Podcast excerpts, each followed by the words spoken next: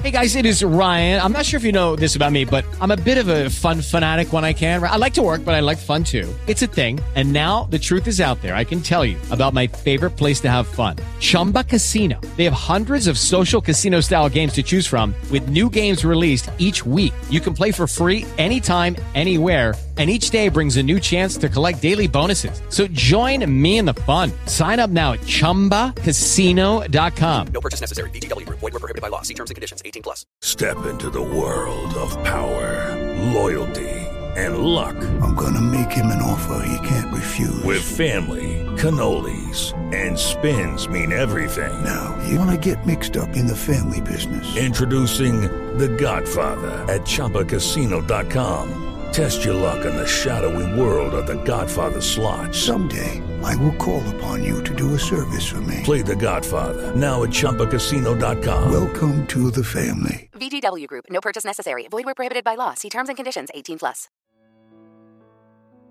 Yayınımızın bu bölümünde YouTube kanalımızda daha önce yayınlanan Sonsuzluktan Parçalar yazı dizisinden bir makaleyi sizlerle paylaşıyoruz.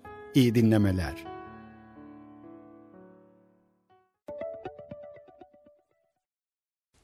Merhabalar sevgili seyirciler. Sonsuzluktan Parçaların yeni bir bölümüne hoş geldiniz. Hiç kuşkum yok ki günümüzde İncil'in önündeki en büyük engel cevaplar vermekte yetersiz kalması değildir. Onu hayatımıza uygulamakta bizlerin başarısız olmasıdır. Hristiyan inancında henüz yeni olduğum yıllarda yakın bir arkadaşımla konuştuğumu hatırlıyorum. İmanın yarattığı değişimin doğaüstü oluşunu sorguluyordu. İman sonucunda kişide meydana gelen değişimin daha etik bir yaşam sürmeye karar vermekten başka bir şey olmadığına inanıyordu.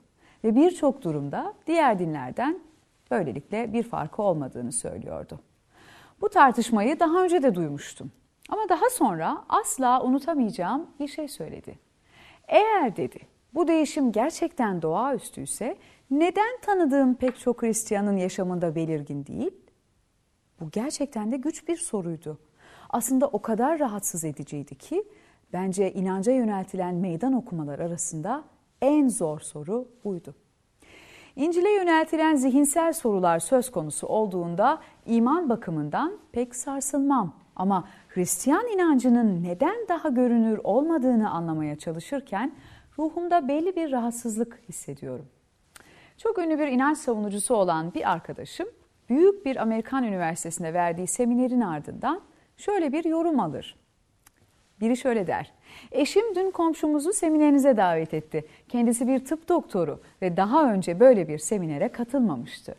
Eve dönüş yolunda eşim ona seminer hakkında ne düşündüğünü sordu. Şöyle dedi konuğumuz.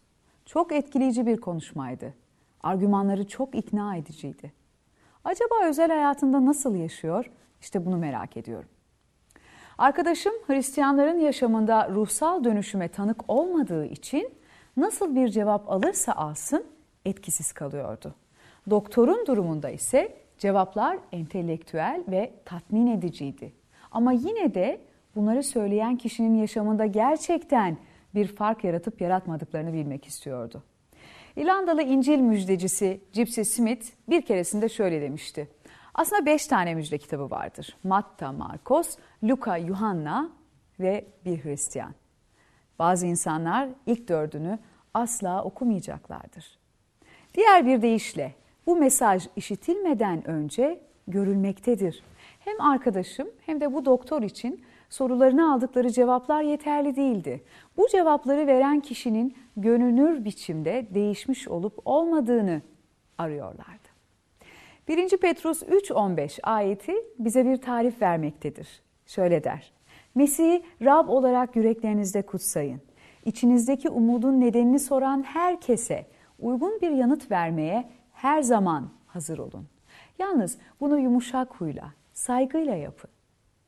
Uygun yanıt vermeden önce kişinin belli bir ön koşulu yerine getirmesi gerektiğine dikkat edelim.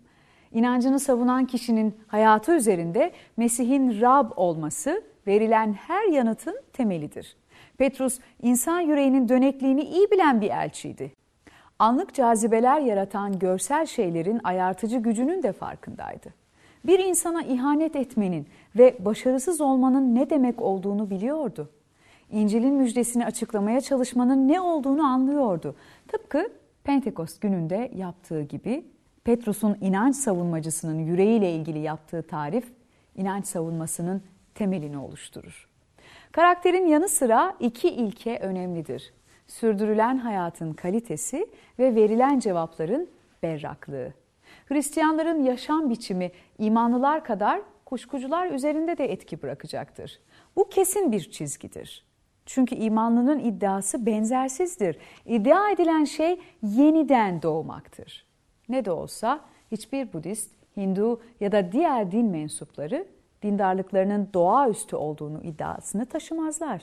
Çünkü çoğu kez sabit bir hayat biçiminde yaşayıp giderler.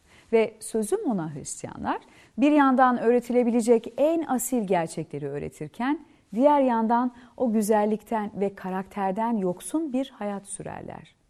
İnanç savunmasında şu soru çok sık sorulur. Eğer yalnız, yalnız bir tek yol varsa bütün yaratılış içerisinde bu yola hak kazananlar neden bu kadar az? Bu soru aslında göründüğünden çok daha etkilidir. Üstelik ardından şu soru da gelmelidir. Peki hak kazanan bu azınlık içerisinde bunu yaşayanlar neden daha da azdır? İnanç savunmacısının ruhsal durumu ve karakteri sonsuz bir öneme sahiptir. Mesih'in kişiliğini yansıtan bir yaşam sürme çağrısı, inanç savunması yapacak herkes için nihai bir çağrı olacaktır. Yuhanna 4. bölümde kuyu başındaki kadın İsa'ya peş peşe sorular yöneltiyordu. Sözünü sakınmayan bu kadını azarlamak Rab için çok kolay olurdu. Ama bunun yerine nazik ve eli çabuk bir kuyumcu edasıyla İsa kadının üzerindeki günah ve acı izlerini temizleyerek onun içindeki gerçek altını ortaya çıkardı. Başlangıçtan beri kim olduğunu bildiği bu kadına umut verdi. Aynı şekilde mesajı aktarma girişimi içerisinde bir insanı basitçe alt edemeyiz. İnsanın değeri mesajın yani bildirimizin gerekli bir parçasıdır. Böylece işte inanç savunmacısının görevi Tanrı ile birlikte yürümekle başlar. Bir kimse şu soru üzerinde ciddiyetle düşünmek için zaman ayırmalıdır.